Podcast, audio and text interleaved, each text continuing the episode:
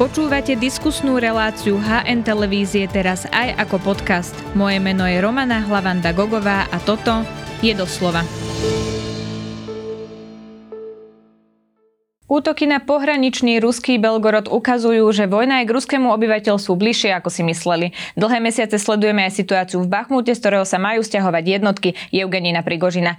Medzi tým sledujeme aj to, či sa protiofenzíva stane realitou a o tom všetkom budeme hovoriť so spoluautorom webu Válka online Adam, Adamom Burdom, s ktorým sa spájame na diálku. Vítajte v relácii doslova. Dobrý den, děkujeme za pozvání. Tak ja sa opýtam tú prvú otázku, čo som aj načrtla, pretože Prigožin vlastne opakovane hrozil stiahnutím e, žoldnierov z Bachmutu. Ako je to teda teraz, lebo vo videonahrávke tvrdí, že sa teda postupne stiahujú zo svojich pozícií. Dá sa tomu vôbec veriť? Um, my si myslíme vlastně s kolegy, že, že není pravděpodobné, že by se Wagnerovci úplně stahli. Um, je to z toho důvodu, že jsou uh, v podstatě v téhle oblasti jediní, kdo dokázal za tu celou dobu těch necelých 10 měsíců nebo lehce přes 9 měsíců um, vlastně v, Belgu, eh, v, v Bachmutu něčeho dosáhnout. Uh, je pravděpodobnější, že tam dochází k nějaké rotaci, kdy se vlastně střídají jednotky a, a přicházejí tam jednotky čerstvé. Uh, tahle informace, kterou vlastně Prigožin dnes zveřejnil na tom videu, může ukazovat i na to, že se snaží, dejme tomu, natáhnout uh, Ukrajince zpátky do města, aby se o město znovu pokusili bojovat a mohlo nějakým způsobem dojít vlastně k dalším bojům, eh, kdy, kdy Wagnerovci nebo vlastně i teďko částečně ruská armáda, tak má eh, Bachmut vlastně výhodu toho, že se schovává eh, v, v zastavené oblasti, nakolik v současné době ten Bachmut je vlastně vypadá tak, jak vypadá. Áno, veď my vieme, že v Bachmute sa odohrávali dlhé mesiace ťažké boje a dá sa povedať, že to mesto je vlastne zrovnané so zemou, ale dobitie Bachmutu vlastne po mesiacoch tých krutých bojov oznámil Prigožin, myslím, že v sobotu 20. mája. To sme ale počuli už niekoľkokrát, čiže ako je to vlastne teraz s Bachmutom? Je dobitý, kto ho ovláda, akú čas ovláda, ako je to s týmto mestom? Um, no tak v současné době to vypadá tak, nebo ta situace v Bachmutu vypadá tak, že vlastně ruské jednotky se nacházejí až na úplném západním cípu uh, Bachmutu, to znamená uh, vlastně mezi Bachmutem a vesničkou Chromové, která leží kousíček vedle. A uh, Ukrajinci v současné době drží už vlastně jenom, jenom úplně s, uh, jeho západní cíp, kde se nachází, kde se nachází, nebo nacházel ještě donedávna, než ho, než ho Rusové rozstříleli, památník MiG-17. Tam byl vlastně MiG-17, byl tam na takovém podstavci a v těchto místech, v těchto místech se pravděpodobně ukrajinská armáda ještě pořád nachází. Byť se domníváme, že jde v tuto chvíli e, víceméně jenom o nějakou snahu uchovat si přístup vlastně k té silnici, která vede potom, potom jeho západně přes Ivanivské, aby se mohl zbytek jednotek stáhnout. E, nemyslíme si, nebo asi nám úplně nepřijde pravděpodobné, že by se odsud eh, Ukrajinci pokoušeli o, o nějaké, nějaké protiútoky nebo, nebo znovu, znovu získat město. Vy ste hovorili o tom, že žoldnieri, ktorí teda môžu odchádzať z Bachnutu, môže to byť nejaké preskupovanie síl. Má vôbec ruská armáda silu na to, aby ďalej bránila alebo nejakým spôsobom držala Bachmut? Um, ono v současné době my se domníváme, že Bachmut není úplně uh, to, o co ukrajinská armáda usiluje je, je víceméně asi jisté, že, že ty snahy současné nebo nadcházející vlastně proti ofenzivě, eh, nakolik nějaké přípravy není už probíhají, tak uh, Bachmut určitě nebude tím hlavním cílem. A Rusko v současné době zabralo po, po tvrdých bojích, vlastně sám, sám Prigožin udává, že tam zemřelo zhruba 20 tisíc Wagnerovců, tak to město, to město není, ne, nemá už, nemá vlastně žádnou, žádnou strategickou, strategickou, um, strategický význam ani pro jednu stranu. Uh, Bachmut vlastně měl nějakou cenu, jak pro Ukrajince, tak pro Rusy uh, v době, kdy tam fungovala železnice, v době, kdy bylo možné tam nějakým způsobem převážet zásoby a kdy z toho města se dalo vytvořit um, nějaké, jakoby, dejme tomu, opevněný tábor pro, pro, pro výpady, ať už na jednu nebo na druhou stranu. Áno, rozumiem, čo hovoríte. Ako vôbec overovať tieto informácie, pán Burda? Ja sa to pýtam aj práve preto, lebo na oboch stranách je propaganda z logických dôvodov. Čiže čomu veriť, čomu nie a ako v tomto spôsobe vlastne postupujete vy? Um, vlastně to, co nám poskytuje nejlepší indicie, tak jsou dostupná videa. To znamená, uh, spousta vojáků, ať už, ať už z ukrajinské nebo z ruské strany, tak často sdílí různá videa, podle kterých je na základě, na základě um, nějaké geolokace nebo, nebo možnosti dohledat si, odkud zhruba to video bylo natočeno, a nějakým způsobem si ověřit tu situaci. Samozřejmě narážíme na problém, kdy um, nevíme, jak, jak přesně je to video staré a tudíž, tudíž uh, není konkrétně v posledních dnech bojů nebylo úplně snadné se vždycky v tom vyznat a, a zjistit, co ještě Ukrajinci drží nebo ne.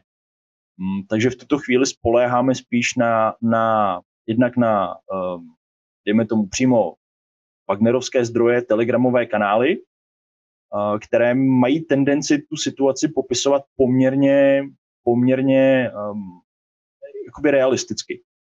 Uh, ty kanály si nepotřebují lhát a dost často, dost často sdílejí i spoustu negativních informací.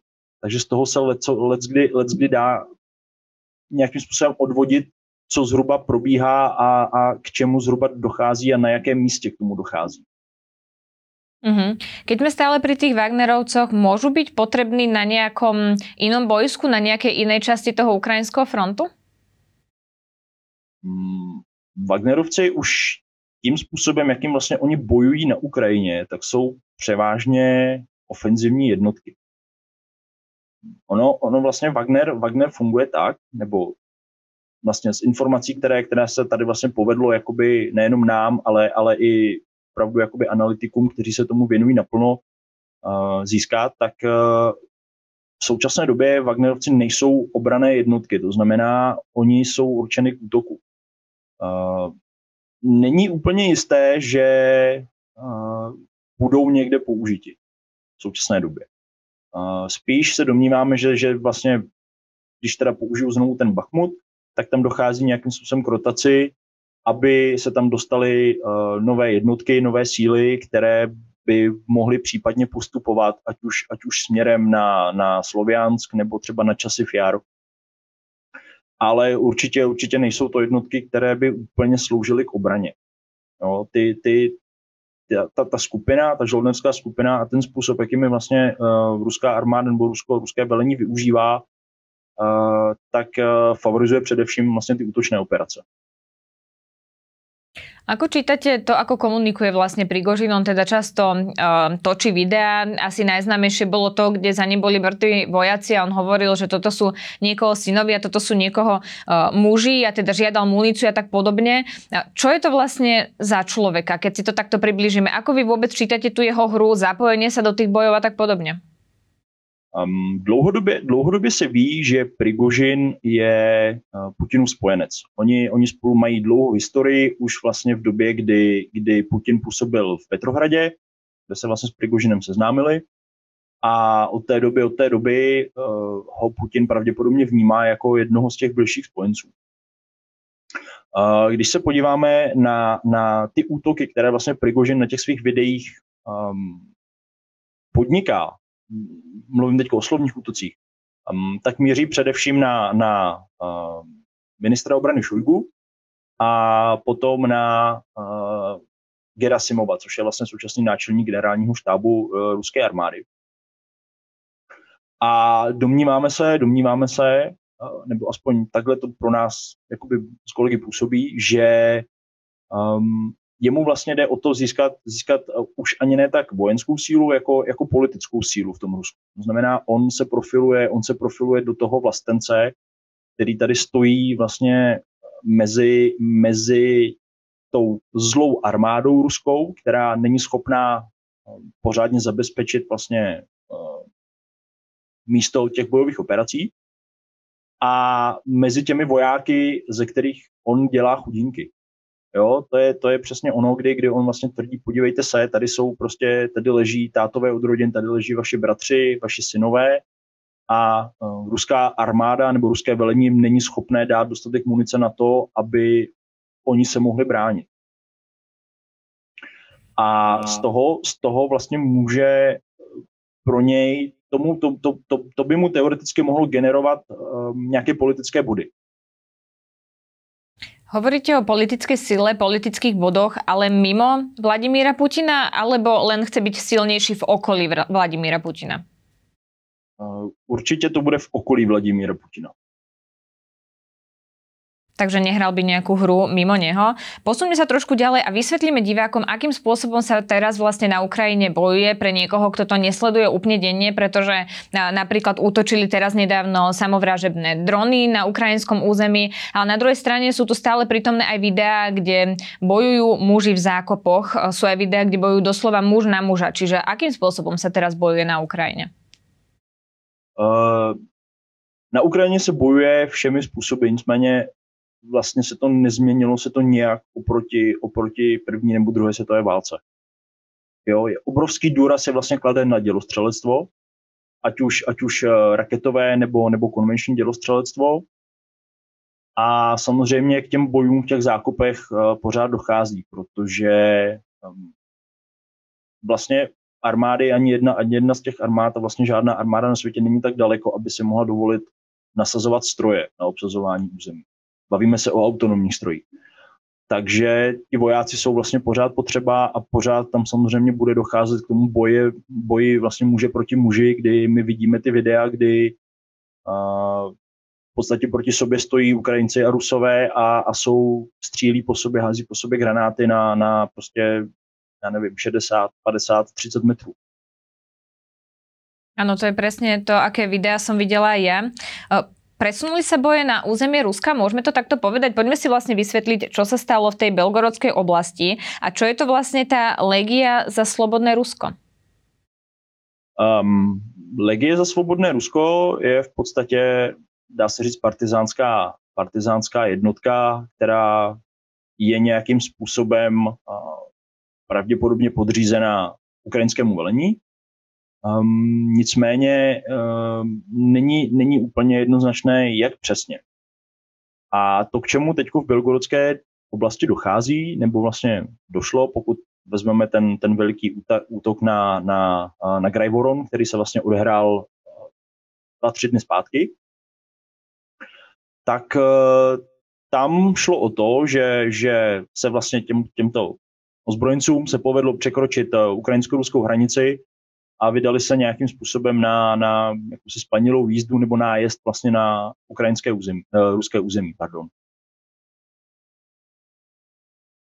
Znamená to teda, keď sa vrátim k tej mojej pôvodnej otázke, že sa tie boje presunuli na ruské územie, alebo toto bola len nejaká ojedinelá akcia, ktorá sa už nemusí opakovať?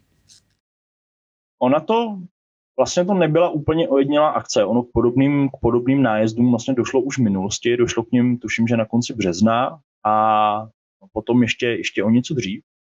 To znamená, že to není úplně ojedinělá akce, už se něco podobného stalo a včera vlastně proběhly, proběhly informace, že k tomu došlo znovu. Konkrétně trošičku, trošičku východněji, přičem stále bylo v Bělgrodské oblasti. Um, to, co to vlastně symbolizovalo, ono se vlastně nejednalo o žádnou, o žádnou velkou invazi nebo nějaký pokus udržet tu území, ale pravděpodobně uh, tam jsou vlastně dvě možnosti. Jedna z nich byla, že bylo potřeba nějakým způsobem vlastně umlčet, um, abych tak řekl, ty informace o Bachmutu, o tom, že, že, že Bachmut vlastně fakticky padl.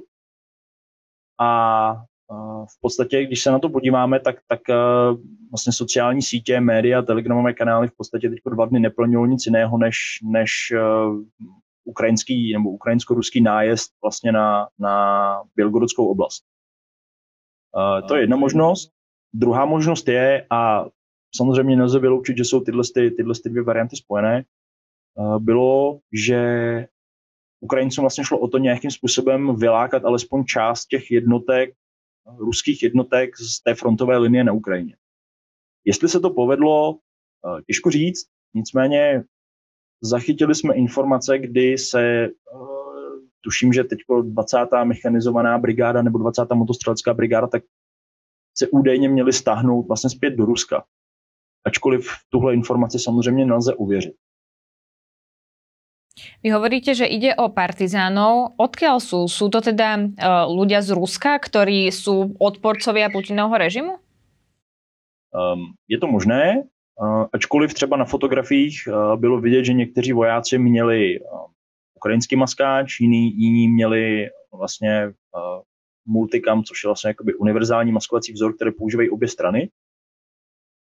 A zase objevily se informace, že část těch vojáků se povedlo nějakým způsobem identifikovat a podle všeho tam byli jak Ukrajinci, tak i Rusové. Ale znovu, my, my uh, nemáme možnost tuhle informaci ověřit, takže těžko říct, nakolik je pravdivá. A nelze jednoznačně tvrdit, že tam byli jenom Rusové, nebo že by to byli jenom Ukrajinci. Môžeme aspoň povedať to, či sú to ľudia, ktorí nejak majú príklon k fašizmu, lebo objavili sa aj takéto správy. Uh, je, to, je to možné, je to možné a pokud vím, tak minimálně jeden z těch, člověk, jeden z těch lidí byl uh, identifikován podle fotografií, které on sám vlastně sdílel a na kterých byl, tak uh, že to byl uh, ruský neonacista. Ešte ma zaujalo, pán Burda, to, čo ste hovorili, a to je tá spolupráca s ukrajinskými ozbrojenými silami, pretože sa objavili aj fotografie, na ktorom by mala byť nejaká americká vojenská technika, ktorú teda mali používať. To by znamenalo, že nejakým spôsobom spolupracujú s Ukrajincami, že to išlo minimálne so súhlasom ukrajinskej strany. Tak toto môžeme potvrdiť a sú vôbec tie fotografie pravdivé? Tým môžeme dôverovať? Ty fotografie jednoznačně pravdivé jsou, skutečně pochází z těch konkrétních míst i na základě vlastně uh, geolokalizace. Pochází opravdu z toho, z toho přechodu. A nicméně uh, dost, dost se vlastně rozcházíme pravděpodobně asi v tom, že, že ty fotografie neproběhly, vlastně nebyly nafoceny po samotném útoku, ale pravděpodobně byly ruskou stranou nějakým způsobem naaranžované. To, že tam byla americká technika, ano, je to tak. Objevil se tam jeden, jeden uh, vlastně obrněnec uh, typu, typu MRAP, což je, což je vlastně uh, mina modulné auto, které se, které se Rusům povedlo zajistit, ale zda, zda i, ty, i ty vlastně z těch nejznámějších fotografií, kdy tam, kdy tam ty, kdy tam ty, ty terénní auta, kdy tam jsou vlastně položená v tom příkopu, tak eh, těžko jednoznačně usoudit, jestli skutečně šlo o vozidla, která byla použitá při tom nájezdu, nebo jestli to jsou auta, která byla ukořistěna v minulosti vlastně v rámci, v rámci vlastně války. Áno, objavili sa špekulácie, že práve tieto terénne auta by mohli byť nejakým spôsobom naaranžované. Aký je to ale signál pre Moskvu, že sa niečo takéto stalo na území Ruska? Znamená to, že um, majú nebezpečné situácie aj na svojom území a zmenila sa tým pádom tá vojna? Um, válku to pravděpodobně nějakým způsobem změnilo. Určitě, určitě to je, to je, co se týče minimálně ruské strany, tak je to nějakým způsobem zdvižený prst, kdy vlastně najednou ta válka se dotkla vlastně obyčejných Rusů, kteří s ní do té doby neměli moc co dočinění byť třeba ruské pohraničí, tak bylo v Bělgorodské oblasti několikrát ostřelováno ukrajinskou stranou. Ale jestli, jestli lze jednoznačně tvrdit, že z toho budou vyvozeny nějaké důsledky, to úplně není jisté, protože vlastně Rusko, Rusko v současné době už nemá, nemá vlastně možnost, jak to dál eskalovat, pokud, pokud, bychom, pokud bychom samozřejmě nebrali do té rovnice nějakým způsobem jaderné zbraně. Což ale se domníváme, že je velmi nepravděpodobné. Ja nadviažem na to, čo hovoríte. Práve tá eskalácia sa hovorí, že zo strany Ruska nie je možná aj preto, že očakávajú ukrajinskú protiofenzívu, na ktorú musia byť samozrejme pripravení. Začne sa v najbližších dňoch. Ja viem, že je to veľmi taká špecifická otázka. Veľmi ťažké je to odhadovať, ale z vašich skúseností aj z toho, čo sme videli na jeseň počas tej protiofenzívy, vieme tak približne povedať, či to môže byť v najbližších dňoch alebo až niekedy v strede leta? Um, ono se vlastně Říká se, říká se, že uh, Ukrajinci už v současné době mají vlastně to minimum, které potřebují pro to, aby tu ofenzivu mohli uh, nějakým způsobem spustit. Um, na druhou stranu ještě pořád probíhá vlastně na velké části té fronty, primárně teda na tom jihu, tak není úplně vhodné počasí. Jo, část vlastně té techniky, kterou, kterou Ukrajinci pravděpodobně plánují použít, to znamená, to znamená ty západní tanky, tak jsou relativně těžké a pravděpodobně by to znamenalo, že dojde k, vlastně k obtížím. Ta technika se nebude moc pořádně pohybovat po té rozmuklé zemi. Takže je dost možné, že to samozřejmě bude obloženo, od, od, odloženo a uh, ta ofenzíva, ta ofenzíva hold prostě začne asi trošku později. Potrebujú na spustenie tej protiofenzívy aj moderné stíhačky? Je toto tiež dôležitý kľúčový prvok do celej tej skladačky? V tomhle tom případě si nejsem úplně jistý, nicméně se domnívám, že ne, protože vlastně Ukrajinci zvládli dvě ofenzívy v loňském roce a ty stíhačky nepotřebovali. Samozřejmě by jim to poskytlo nějakým způsobem výhodu, ale jestli, jestli to je to, co skutečně k tomu potřebují, to pravděpodobně není.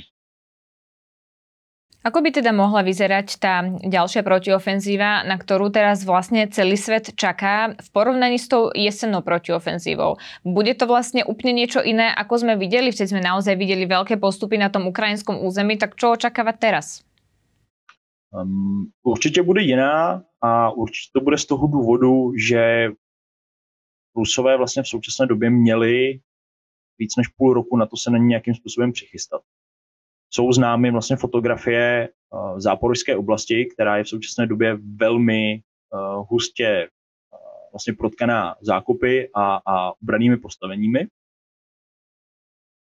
A um, určitě, určitě to nebude probíhat tak rychle, jako probíhala charkovská ofenzíva a pravděpodobně to bude, to bude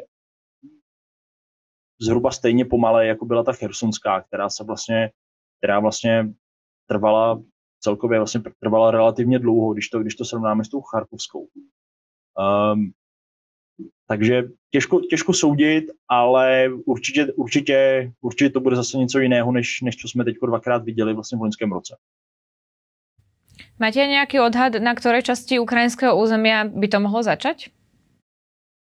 Uh, konkrétně úplně ne, ale s největší pravděpodobností to bude uh, v jižní části Ukrajiny a buď uh, vlastně směrem na Melitopol a nebo druhá varianta, se kterou vlastně si v týmu tady, kterou tady vlastně řešíme, tak je uh, přes Vuhledár a na Mariupol. Môžete aj povedať, prečo práve typujete tieto oblasti? V Mariupolu je výhoda toho, že to město samo o sobě je vlastně v takovém stavu, v jakém je, potom, potom co vlastně ho eh, Rusové z velké části srovnali se zemí vlastně lodní touto dobou. A druhá jde o to, že je to vlastně nejkratší místo mezi frontou a mořem, kde vlastně ruské síly dlouhodobě, dlouhodobě uh, mají, mají dlouhodobě ztráty, konkrétně vlastně na tom úhodarském úseku, kde se jim nedaří postoupit už relativně dlouho. A druhou možností, uh, teda to je ten, ten západ té záporovské oblasti, Melitopol a to okolí, um, tak tam jde, tam jde jednak je tam uh, záporovská jaderná elektrárna, kterou, kterou by Ukrajina nepochybně ocenila, kdyby ji mohla využívat. A druhá tam jde o to, že je tam vlastně veliké město a potenciálně to tvoří přístupovou bránu vlastně na, na Krym. Ja mám pre vás ešte záverečnú otázku a to je, čo vlastne potrebuje Ukrajina získať, aby to pre ňu malo zmysel, pretože pri tej protiofenzíve stratia nejakú vojenskú techniku, stratia aj životy svojich vojakov, čiže tak kruto povedané, aby sa im to oplatilo. Čo vlastne potrebujú v tej protiofenzíve získať, aby mohli obetovať uh, túto časť armády? Um, potřebují uh, nechat vlastně hladovět uh, západní část těch ruských vojsk, která jsou na Ukrajině. V okamžiku, v okamžiku kdy nějakým způsobem přetnou um, vlastně zásobovací trasy, které vedou z, přes pevninu, uh, přes Doněckou oblast, přes Luhanskou oblast vlastně dál na jih Ukrajiny, um, tak v tu chvíli, v tu chvíli budou vlastně moct nějakým způsobem zpracovávat uh, tu záporožskou oblast, chersonskou oblast, vlastně budou moci nějakým způsobem postupovat. Protože ač, ač v současné době se vlastně chystá zprovoznění nebo zpětné zprovoznění uh, Kerského mostu, uh, tak ten most neposkytuje dostatečnou kapacitu, transportní kapacitu na to, aby mohli vlastně aby ruské velení mohlo zásobovat ty jednotky na Krymu a v celé vlastně v celé té jižní části Ukrajiny. Tak to samozrejme budeme sledovať, počkáme si na tie nové informácie o možnej ukrajinskej protiofenzíve. Ďakujem veľmi pekne, že ste si na nás našli čas. To bol spoluautor webu Válka online Adam Burda. Taky děkuji. Hezký den.